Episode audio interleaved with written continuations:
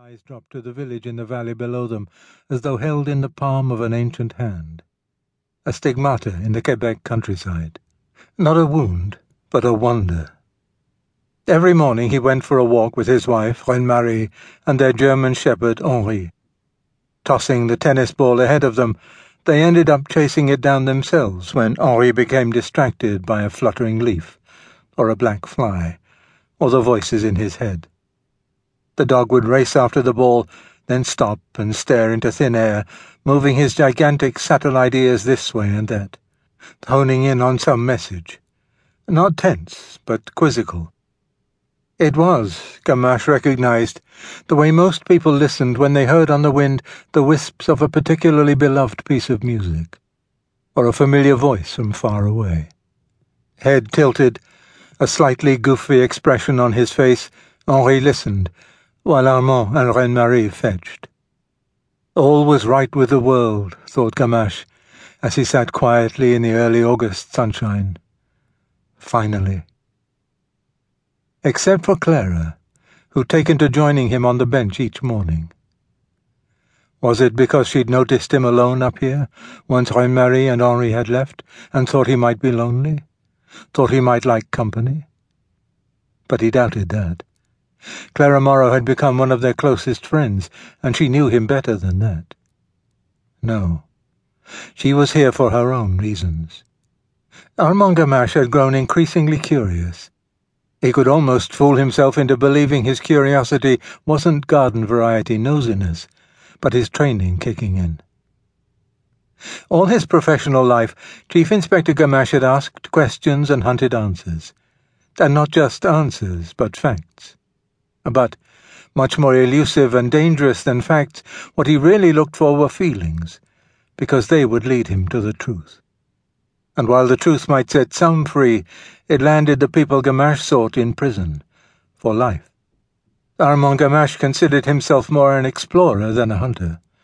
The goal was to discover, and what he discovered could still surprise him.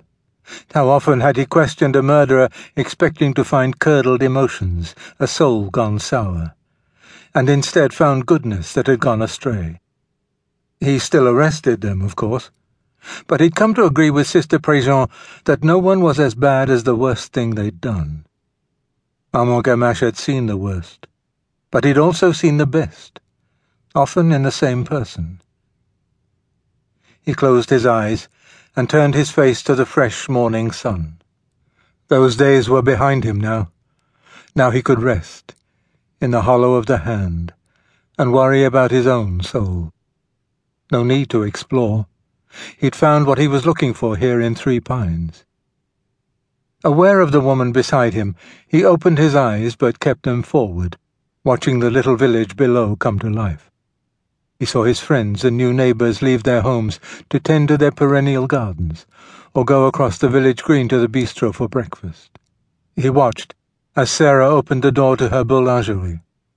She'd been inside since before dawn, baking baguettes and croissants and chocolatine, and now it was time to sell them.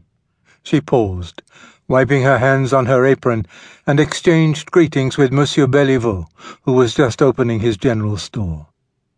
Each morning for the past few weeks, Armand Gamache had sat on the bench and watched the same people do the same thing. The village had the rhythm, the cadence of a piece of music. Perhaps that's what Henri heard, the music of three pines. It was like a hum, a hymn, a comforting ritual. His life had never had a rhythm. Each day had been unpredictable, and he had seemed to thrive on that. He thought that was part of his nature He'd never known routine, until now.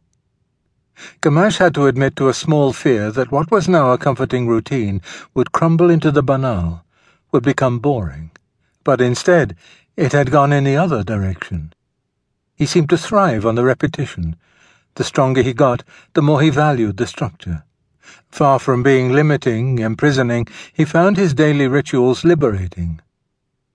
Turmoil shook loose all sorts of unpleasant truths but it took peace to examine them. Sitting in this quiet place in the bright sunshine, Armand was finally free to examine all the things that had fallen to the ground, as he had fallen. He felt the slight weight.